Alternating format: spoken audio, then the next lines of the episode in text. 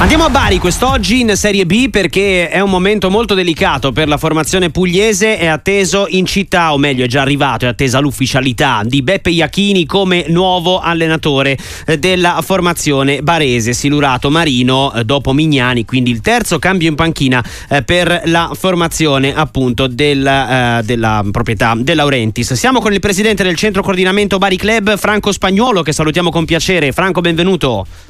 Buongiorno a voi e grazie. Che momento è per il Bari? Molto complicato sicuramente, ma soprattutto il terzo cambio in panchina credo che fosse qualcosa che nessuno si sarebbe aspettato. Uh, di questo secondo cambio forse ce lo aspettavamo un po' tutti perché probabilmente era una gestione, quella di Marino, che era meglio che non iniziasse proprio. Non, non è mai stato visto bene dal primo giorno a Bari come scelta. Come persona assolutamente nessuno lo giudica, però eh, a noi baresi non è scesa giù proprio la sua scelta, la scelta scegliere per portare una barca diciamo in acque tranquille, prendere un allenatore che non allenava da tre anni, era fuori dal giro da tre anni e lo si è visto quello che, mm. è successo. Mm. Quindi al di là poi della scelta, insomma, mh, mm, ti chiedo Franco cosa non è andato in questo Bari perché l'anno scorso è una squadra che fino al 93esimo della partita con il Cagliari finale playoff era in Serie A, poi quel gol ha cambiato tutto e soprattutto ha cambiato anche il mercato perché Caprile e Scedira sono andati via, probabilmente non sono stati sostituiti, ma è tutto qui il problema del Bari, poi anche forse scelte che non sono andate a buon fine. Uh, non tanto dal, mm. dal, nostro punto di vista certo. di, di, tifosi e di chi vive la situazione. Uh, l'anno scorso il Bari ha vissuto un'annata straordinaria, non programmata, perciò ancora più bella, ma che era partita col piede giusto con una squadra che per 9 undicesimi veniva, aveva vinto il campionato di Serie C. Il, quindi una squadra che giocava abbastanza a memoria, ci furono pochi innesti alla fine questo, del campionato scorso, eh, oltre a Caprile che è stata una grande perdita perché dava un'enorme sicurezza in porta, eh, poi c'è stata la perdita di Chedira che era nelle, nelle, nelle, cose, nei dati di fatto, era normale che un giocatore che avesse segnato tanti gol andasse via da Bari, ma non è lui che ci è mancato, quanto piuttosto forse, anzi probabilmente, Forluscio e Benedetti, mm. quindi due perni centrali del centrocampo che abbiamo perso veramente per un nulla perché Forluscio è un giocatore del Napoli quindi della, della nostra squadra purtroppo devo dire proprietaria e quindi ce lo potevano tranquillamente lasciare qui se avessero avuto intenzioni eh, pos- eh, positive. Mm-hmm e di vittoria col Bari.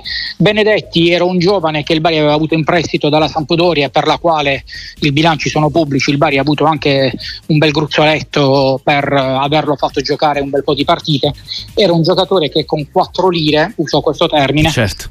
poteva tranquillamente rimanere a Bari e non lasciarlo andare, anche perché in quei giorni la Sampdoria viveva in acque agitatissime mm-hmm. e il Bari veramente con pochi soldi poteva farlo rimanere a Bari, facendo rimanere a Bari un centrocampo che con Forluscio e Benedetti, oltre a a Maiello, Maita, che, eh, che già, eh, Benali, che già mm. facevano parte della Rosa, avremmo avuto un centrocampo immutato rispetto a quello dell'anno scorso, quindi inserire un attaccante al posto di Chedira forse ci avrebbe fatto disputare un campionato diverso. Eh, c'è un po' di paura Franco adesso sulla classifica perché in questo momento sono sei punti di vantaggio del Bari che è lì con Pisa e Sampdoria eh, sulle ultime eh, in zona rossa, però il trend eh, rischia di essere un po', eh, rischia di essere un po' eh, pericoloso. Non so da tifosi, ecco, voi siete ottimisti, pessimisti, c'è stata anche una contestazione no? Nei giorni scorsi nei, nei confronti della proprietà che insomma non si vedeva come ci dicevi da un po', anche e soprattutto perché il Bari l'anno scorso è andato molto bene. Sì, la contestazione ormai era nell'aria perché eh. noi siamo insoddisfatti da quest'estate, perché una piazza come Bari, eh, sentirsi dire da un lato, sentiamo parlare Aurelio De Laurentiis che quando parla ai microfoni parla di sesta piazza d'Italia, parla di 1.200.000 spettatori e poi nei fatti eh, abbiamo fatto zero acquisti in una stagione calcistica, in una campagna acquisti estiva e zero acquisti quest'inverno, ma solamente prestiti. Con i prestiti non si va da nessuna parte per due motivi. Uno perché non stai costruendo e quindi non puoi dire sto facendo un programma a tre anni perché il prestito è di un anno poi rivoluzioni tutto, ma allo stesso tempo quando poi si va in acque agitate come quelle attuali, se hai un giocatore di proprietà forse ci mette più grinta per salvaguardarsi lo stipendio e la categoria della stagione successiva. Se è un prestito secco e i nostri sono tutti prestiti secchi, a fine stagione se ne vanno e lasciano la baracca. Questa è la cosa che ci sta facendo molto timore e che quindi poi ha fatto sfociare nella contestazione del termine della partita con la Reggiana perché diciamo, si è toccato proprio il, il limite più basso del non gioco, della non grinta, del tutto. Il, adesso con uh, questa scelta che ha fatto la società, dal mio punto di vista, ma è quello che si dice in città, certo. è la migliore in assoluto che poteva fare. Mm.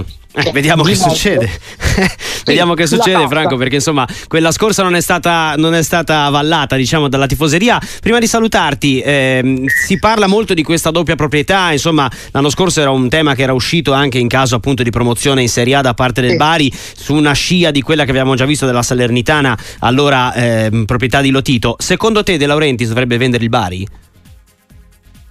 Secondo me dovrebbe chiarirsi le idee Mm. Eh, nel senso che se vendesse il Napoli saremmo più contenti perché eh, non è che è brutto avere De Laurentiis come presidente, capiscono di calcio, hanno fatto vedere a Napoli quello che sono riusciti a fare.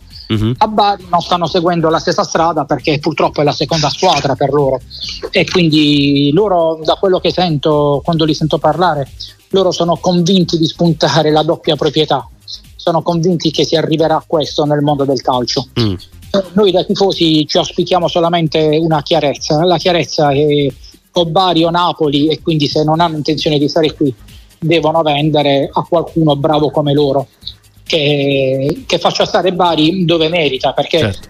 Siamo l'unica città d'Italia, capoluogo di regione, che non è mai stata in Europa e questa è una macchina veramente indelebile. Non solo non siamo in Europa, siamo addirittura in B. Ci sembra veramente un incubo questo. Chiarissimo, chiarissimo. Calcistica. Chiarissimo, Franco. Grazie mille, Franco Spagnuolo. Grazie ci sentiamo presto. In bocca al lupo allora per la stagione. Grazie, Crepi. Ciao.